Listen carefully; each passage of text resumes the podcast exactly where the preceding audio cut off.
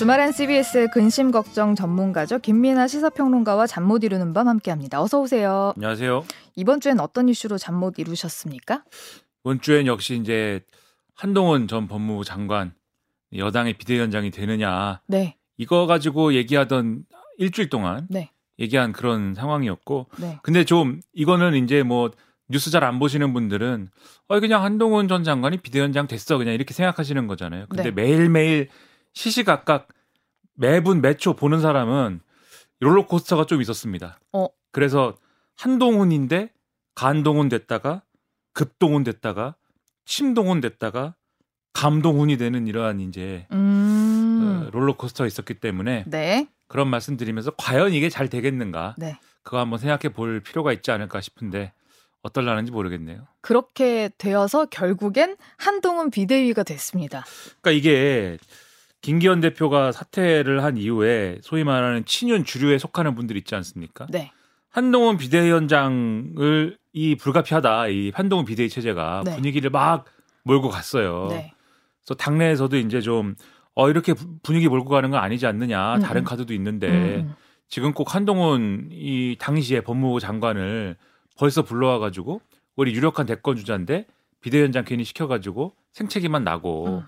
사실 선대위원장 공동으로 시켜가지고 그 좋은 효과는 효과대로 활용을 하되 좀 여러 가지 무리한 어떤 좀 어, 짐을 지어가지고 이 생채기 내는 거는 좀 어, 피해야 되는 거 아니냐. 네, 그런 의견을 내신 분들이 있었죠. 그렇죠. 그런 얘기 해가면서 좀 반발도 있었는데 어쨌든 반발을 다 진압했습니다. 주류가. 네. 뭐 전화를 돌렸다는 얘기도 있고 그 과정에서 이제 장예찬 최고위원 같은 경우는 이제 좀 어, 소위 뭐 우리가 이제 좀 시중의 언어로 하면은 오버를 좀 해서 조선일보한테 혼나기도 했는데 그게 뭐냐면 이제 당협위원장하고 국회의원들하고 연석회의를 했거든요. 근데 당협위원장들이 여론이 어떠냐 이거에 대해서 기자들이 물어봤는데 이제 한 8대2 정도로 어, one side다. 음. 이 수도권하고 험지에 속한 분들이 특히 여론이 한동훈 비대위원장 굉장히 필요하다고 한다라고 음. 얘기했는데 그날 이제 분위기가 그렇게까지는 아니었다라는 게 참석했던 분들의 지, 증언이거, 증언이거든요. 우리 네. CBS의 어, 한판 승부에도 그날 이제 김재섭 음. 도봉구에 이제 도봉갑에 이제 당협위원장 나와가지고 어, 그런 얘기는 거짓말이다라고 얘기를 했거든요. 그러니까는 장해찬 최고위원이 좀 과하게 얘기를 한 거죠. 과장된 얘기를 한 것이다 보니까 네. 조선일보의 기자가 칼럼으로 썼습니다. 이거 이렇게 완장 차고 이렇게 무리한 얘기하고 이거 너무하지 않느냐 그런 얘기까지 나올 정도로 주류가 어쨌든 분위기를 몰아가는 바람에 네. 지금은 이제 내부에 어쨌든 야 이게 할 수 없는 일이다. 그래서 이용호 의원 같은 경우에는 내가 한동훈 비대위원장은 좀 무리다라고 얘기를 했는데 후회한다라고 지금 얘기를 하면서 이럴 줄 알, 이럴 줄 알았으면 그 얘기 안 할 거 안 할 거 그랬다. 그래서 뭐, 모, 네. 모 인사가 창피하다라고까지 거론했습니다. 네, 뭐 이런 분위기가 돼서 이제 기정사실이 되고 이제 수락도 하고 이제 공식적으로 이제 비대위가 출범하는 것만 남아 있는 그런 상황이 네. 됐는데 과연 잘 될까 뭐 이런 생각을 하면서 지금 보고 음. 있는 거죠 지금. 근데 애초에 그 한동훈 전 장관은 좀 망설였 던 것 같기도 해요. 왜냐하면 이게 어쨌든 한동훈 비대위로 가느냐 마느냐 한참 얘기가 나올 때 한동훈 장관이 직접 한 얘기인지 아니면 측근이 한 얘기인지 뭔지 모르겠는 얘기가 언론 통해서 나온 게 뭐가 있었냐면은 당내 이견이 있는데 이 이견이 정리가 안 된 상태에서는 비대위원장을 할 수가 없고 그리고 이러한 상황에서는 국민의힘 입당도 하기 하는 게 이제 무리다. 음, 음. 이런 얘기가 나왔거든요. 무슨 얘기냐에 대해서 의견이 굉장히 분분했습니다. 왜냐하면 국민의힘의 입당을 안 한다는 건 뭐냐. 그러니까 이견이 있으면 비대위원장 하기가 어렵다까지는 이해가 되는데 국민의힘 입당도 안 한다는 얘기는 뭐냐면 비대위원장을 안 한다라는 전제가 있다면 비대위원장을 할 수가 없다라는 게 있다라면 총선 출마도 어려운 거 아니냐라는 얘기거든요. 이거는. 네. 그러니까 이게 마치 아, 비- 여러분들이 비대위원장 추대를 못할 것 같은 상황이면은 나는 출마도 못하겠죠 아마 이렇게 얘기하는 것 같잖아요. 근데 지금 국민의힘의 그 당시 내부의 어떤 여론이라는 거는 출마도 하고 선거에서 좋은 효과를 얻기 위해서는 한동훈 이 전 장관이 필요한데 다만 비대위원장은 좀 아닌 것 같아 이런 여론이었는데 그러면 이 얘기가 어 나는 비대위원장 안 시켜주면은 총선 출마도 안 해 뭐 이 얘기인 건지 음. 뭐 이게 좀 그렇지 않습니까? 이 얘기 가지고 분분했는데 근데 이 시점에 이 다음 날 이건 아마 많은 분들이 잘 못 보셨을 건데 제가 이제 집에서 이제 일도 없고 그래서 보수 언론이나 이런 데 무슨 얘기가 나오는지를 계속 감시를 하고 있습니다. 모니터링 계속 하고 있어요. 네. 상황 파악을 하기 위해서. 네. TV조선이라는 방송사의 이제 인터넷판에 의미심장한 칼럼이 하나 실렸어요. 네. 한동훈 장관이 이렇게 입장이 나온 다음 날 무슨 내용이었냐면 이게 좀 그렇다 이 입장이 왜냐하면 한동훈 장관이 비대위원장을 할 거면 오히려 법무부 장관 사표 내고 음. 차관 대행하면 되니까 네. 어, 지금 좀 결심을 해야 되는 거고 안, 하, 안 해야 되겠다라는 생각을 하면은 나는 법무부 장관의 일에 충실하겠다 이렇게 입장 정리를 하는 게 맞지 음. 이게 하겠다는 것도 안 하겠다는 것도 아니고 남들이 레드카펫 깔아- 깔아줄 때까지 지금 이렇게 입장을 애매하게 가져가는 게 오히려 이상한 거 아니냐 음. 지금 이럴 때가 아니다 그러니까 제 식으로 요약을 하면은 당신 간 보는 거냐 이런 거예요 음. 그런 비판이 근데 요 심, 요 언론의 어떤 생각인 것이냐 그렇다기보다는 그런 여론이 한쪽에서 나왔겠죠 아마 네. 이 입장을 듣고 보수 유권자층 일부 또 이제 보수의 오피니언 리더들 일부가 네. 아니 한동훈 장관 너무 간 보는 거 아닙니까 이런 얘기를 했겠죠 아마 이게 이제 아까 말했던 간동훈. 그렇죠 네. 그러니까 이제 간동은 되는 거 아니냐 네. 이 옛날에 이제 안철수 어, 의원이 이 간철수냐 강철수냐 뭐 이런 거 언론이 막 쓰던 네. 적이 있었거든요. 그래서 거기에 이제 좀 비유하자면 이 간동훈이냐 이렇게 되니까 이 얘기가 나온 날 그리고 이제 한동훈 장관이 이제 오후에 이제 이어폰 끼고 등장해서 가방 들고 등장해서 기자들이 막 물어보는데 이어폰 딱 빼고 가방 탁 내려놓고 이제 기자들의 질문에 답을 하는데 최고 수위로 답을 하기 시작합니다. 그 아, 모든 얘기에 대해서 네 어, 예를 들면은 정무 경험이 없어서 비대위원장이라든가 이런 거 하기가 좀 어, 여러 가지로 무리가 있다는 지적이 있습니다.라고 질문을 했는데 멋있는 얘기를 했어요. 함께하면 길이 된다. 어, 그러니까 길을 이제 걸어가지 않은 길을 이제 어, 걸어가지 않은 길을 가야 된다라는 어떤 그런 상황인데 여럿이 함께 갈 때는 길이 그게 됩니다.라는 얘기가 있다. 이렇게 답을 해서 이거는 이제 어, 중국의 이제 류신 류신이라는 사람이 한 얘기인데 네.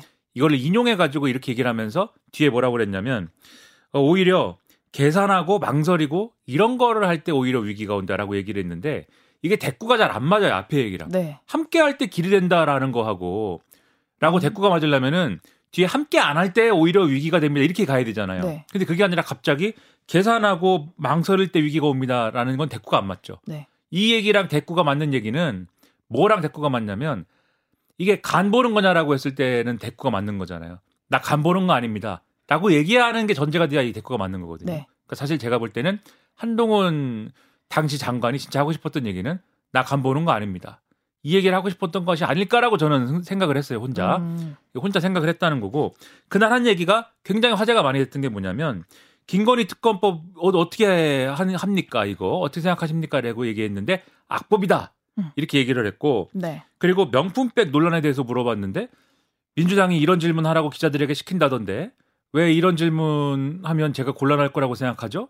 라고 반문을 했고 이것은 몰카 공작임이면 분명- 분명합니다. 라고 얘기를 했습니다. 그리고 또 이날 또 한 얘기 중에 국회에서 민주당 의원들이 언제까지 법무부 장관을 하는 거죠? 이 비대위원장 간다는 말이 있는데 막 물어보니까 어 그거에 대해서 뭐 얘기 안 한다고 하다가 계속 물어보니까 그건 의원님 혼자 궁금해 하시고요. 이렇게 받아쳤거든요. 근데 이런 말 하나하나가 사실 이렇게까지 할 얘기가 아니거든요. 네.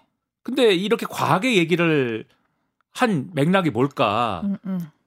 이제 아까도 말씀드렸듯이 나는 지금 간보고 있지 않다라는 거를 강하게 피력하기 위한 어떤 태도가 아니었을까라는 의심을 저는 했는데 음. 어쨌든 이날 갑자기 급동운이 된 겁니다. 네. 급동운. 네. 그래서 간동운에서 급동운으로 음. 이 변화한 날이 이날이었기 때문에 네. 실제로 좀 어, 망설이는 액션을 취하다가 좀 태도 변화가 그것 때문에 나타난 게 아닐까 네. 그런 의심이 좀 드는 거죠 저는. 그래서 급동원으로 변한 다음에 와 이제부터 시작인가 해서 다들 약간 팝콘 들고 앞으로 모였단 말이에요. 그러더니 갑자기 조용해졌어요. 그렇죠. 그 다음 날은 침묵. 침묵, 침묵동운, 네. 침동운. 네. 네. 아. 그래서 이제 침묵동운이 됐는데 그 다음 날은 이제 또 기자들이 지금 말씀하신 대로 약간 기자들이 이제 어, 고무가 되죠. 이제부터 야 시작인가 보다. 네, 한동훈 장관이 중요한 얘기를 굉장히 많이 해준다. 네. 그리고 오늘 정도면 이제 뭐 비대위원장 가는 얘기도 하고 그다음에 앞으로 우리 정치권이 뭘 해야 된다 이런 얘기도 많이 해줄 거고 음. 용산과의 관계 앞으로 공천 어떻게 할 건지 얘기 다 하려나 보다 이런 분위기면 그리고 민주당에 대한 얘기도 막 거침없이 또 하겠지. 대놓고 민주당 얘기하는 거 보니까 그렇죠. 우르르 가가지고 막 물어보는데 다음날 이제 한동훈 장관이 뭐라 그랬냐면은 아 처음에 부담돼가지고 내가 얘기를 막 했는데 이제 마음을 독하게 먹어가지고 이제는 안 그럴 수 있을 것 같습니다. 이렇게 얘기하고 얘기를 하나도 안 했습니다. 얘기를 대답을 안 해줍니다. 이제 그러니까 기자들이 어 이게 어떻게 된 일이야? 침묵하기 시작해요. 음. 그리고 그 다음 날은 또 뭐라고 했냐면 그 다음 날은 이제 공식적으로 비대위원장 수락 의사를 밝히는 날인데 주변에서 삼고철여 모양새를 만들어야 된다라는 얘기를 했다. 주변에서 그렇게 얘기를 해서 좀 그랬는데 하지만 이 결심을 이제 했기 때문에 그리고 음. 계속 그렇게 좀 삼고철여를 하는 모양새를 만들거나 이렇게 될 경우에는 국민들이 지루해하기 때문에 그냥 비대위원장을 수락을 하기로 했다 이렇게 얘기를 했어요.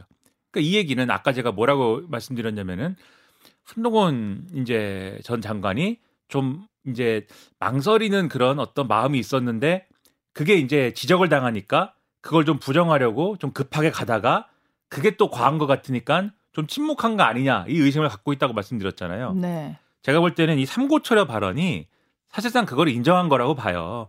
그러니까는 애초에 삼고철여를 하는 모양새를 만들어라라고 주변에 이제 조언했다는 거는 그런 정무적인 어떤 판단을 해야 된다는 거잖아요. 음. 법무부 장관에서 바로 여당의 비대위원장 가는 거는 이제 여러 가지 논란도 있을 수 있는 것이고 하니 이제 그리고 또 한동훈 장관도 정말 비대위원장을 자기가 정말 어떤 쥐기 그러한 직책을 자기가 스스로 자의로 좀 쥐기 위해서 권력 의지를 갖고 움직이는 거였으면은 이런 루트로 안 갔을 텐데 어쨌든 좀 가는 게 망설여지는 측면이 있기 때문에 상고 철회를 해가지고 여당이 정말 와주십시오. 정말 한동훈 장관 아니면 안 됩니다라고 해서 정말 두 번, 세 번 요구해가지고 가는 모양새를 만들어야 가는 게 맞다라고 스스로도 판단했을 텐데 그게 어쨌든 간 보는 거다라고 라는 게 되면 이게 뭐랄까 좀 이 태가 안 나는 거 아닙니까?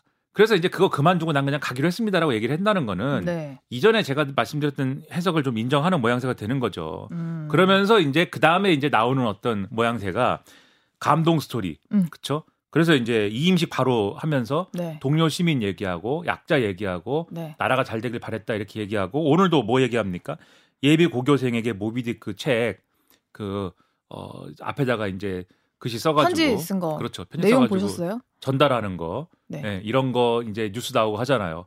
감동 동훈, 감동훈, 네 이렇게 가는 편지 내용 보셨어요? 아 감동 감동 받죠. 네 편지 내용. 그게 내용이 감동스러워요? 어, 아 감동 받지 않나요? 네 지금은 이제 이걸 줘도 아니 네. 오늘이 오늘이 법무부에서 일하는 마지막 날입니다. 네 힘내세요. 이게 건강하세요. 이게 감동스러워요? 그런 편지? 내용도 있지만 그 추가적인 메시지가 또 나온 보도를 보면은 이게 이제 지금은 읽기 어려울 수도 있지만 나중에 이제 좀 생각이 날 때 읽으면 네. 또 다른 메시지가 있다 뭐 이런 메시지도 같이 있잖아요. 제가 그 뜻을 다 못 읽은 것 같습니다. 제 해안이 너무 없어가지고. 아니 뭐 근데 왜냐면은 전반적으로 오늘 지금 한동훈 전 장관에 대해서 너무 이제 잘 안 된다는 얘기를 지금 하고 있기 때문에 뭐 네. 좋은 얘기도 하나 해야 되고 아니 뭐. 근데 다들 기대하시는 분들도 많아요. 그렇죠. 이제 서현미 아나운서가 지금 이제 이 메시지에 대해서 좀 박한 평가를 한 거는 기대하는 사람 중에 하나일 수도 있겠다. 저는 음, 이제 이런 음, 생각도 음. 들고. 네. 그래서 근데, 어쨌든 네. 그런 분위기에서 감동 스토리도 좀 가는 분위기이기 때문에 이런 롤러코스터가 음, 음. 있다, 있었다. 음, 음. 그럼 이게 보여주는 바가 뭘까? 또 평론가는 해석을 하고 또 난리가 났다는 거죠, 지금. 근데 무엇보다 비대위 출범하면은 어 누가 봐도 용산과의 관계 설정을 가장 중요하게 볼 것 같은데 그 김건희 특검 어떻게 처리하는지가 첫 번째 관문이 될 거라는 분석이 아주 팽배합니다. 근데 오늘 보도를 보면은 28일 날 어쨌든 민주당이 김건희 특검법을 처리를 한다는 건데 네. 비대위 구성을 그 다음 날 한다는 얘기가 있습니다. 그러니까 일단 음. 김건희 특검법을 처리하게 두고 다음 날 한다는 거니까 이 변수는 어쨌든 제외하고 간다는 흐름도 있는 것 같아요. 이제 그렇게 될 건지는 지켜봐야 되겠지만, 근데 이런 건 있습니다. 한동훈 전 장관 앞에 이제 김건희 특검법은 악법이다라고 얘기했다고 말씀드렸잖아요.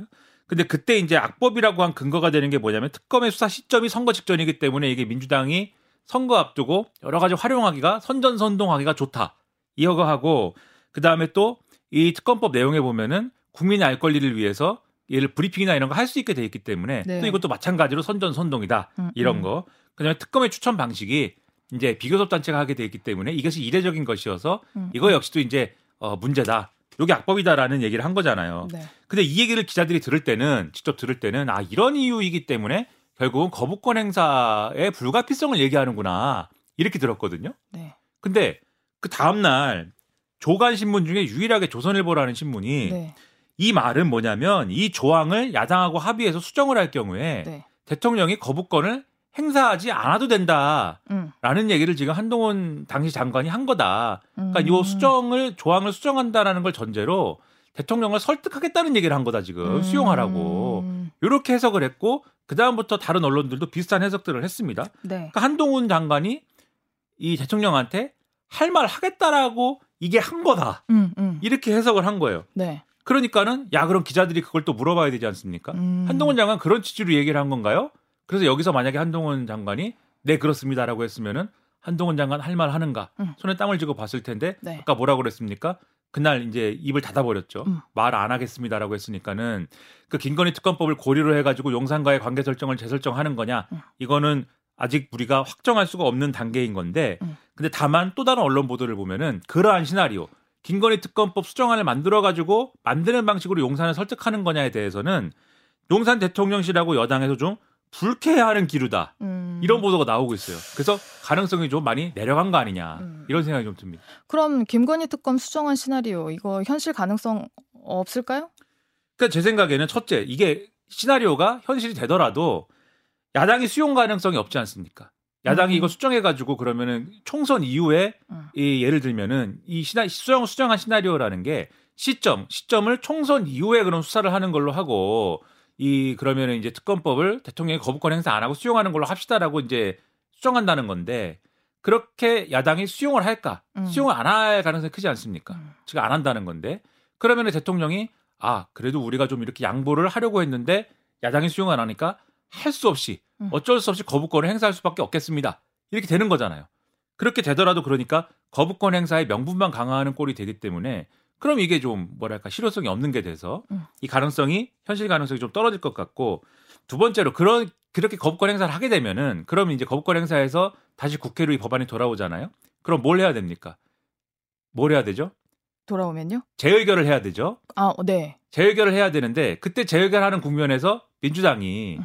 이거는 그런 한동훈 장관이 예를 들면 설득을 해가지고 대통령에게 이 특검 특검 법안을 받아야 됩니다라고 설득을 했는데 민주당이 거부해가지고 재의결하러 돌아온 거잖아요. 그때 민주당이 이거 보세요, 여러분. 한동훈 장관은 최소한 특검의 필요성에 대해서는 인정을 한 거 아닙니까? 음, 음. 그러니까 국민의힘 여러분 이거에 대해서 재의결하러 이 법안이 돌아온 거에 대해서 음. 최소한 찬성해 줘야 됩니다라고 주장을 할 수가 있게 됩니다. 음. 그러니까 명분 명분 싸움상 음, 음. 이게 유리하지도 않아요 사실 음. 재의결 국면에서는 네. 그러니까 이걸 봐도 사실 별로 이제 이 용산 대통령실에서 그래 그럼 한동훈 장관 한동훈 비대위원장이 요구하니까 우리가 오케이 할게라고 답할 가능성이 좀 떨어진다라는 음. 것이고 음. 그다음에 지금 얘기는 총선 앞두고 이 김건희 특검법의 영향력을 중심에 놓고 우리가 이 게임을 얘기하는 거 아니겠습니까? 근데 수사를 받아야 되는 사람 입장에서 한번 생각을 해보자고요. 네. 총선 이후로 수사를 하도록 미룬 다음에 그 다음에 특검을 수용하는 걸로 하자 음. 이렇게 갈 경우에 수사를 받아야 되는 사람 입장에서는 어차피 받아야 됩니다. 총선 이후에 수사를 받아야 됩니다. 네. 근데 이게 그러면은 이게 뭐 물론 이제 지금 여당하고 용산 대통령실은 문재인 정권 때 다 털어 다 탈탈 털어가지고 문제가 없는 거다라고 주장을 하고 있습니다만 이 도이치모터스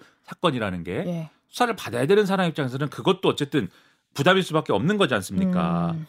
그렇기 때문에 이것도 사실 쉽게 수용할 수 있는 거는 애초에 아니다. 음. 그 지금의 어떤 수정한 시나리오라는 것도 그리고 또 이게 또 애초에 근본적으로 대통령이 거부권을 행사하는 게 이게 부당하다라는 게 문제인 음. 것이지 대통령이 특검법이 어쨌든 국회에서 처리가 돼갖고 넘어왔을 때 그래요 특검 합시다라고 하는 것 자체가 어 대통령은 특검법을 수용했기 때문에 너무 잘했습니다라고 할 건 아니거든요. 음. 국회에서 처리를 했으면 특검은 당연히 되는 거 아닙니까? 음. 그런 네. 어떤 조건을 봐도 이게 현실화되기는 좀 어렵지 않을까라는 생각이 듭니다.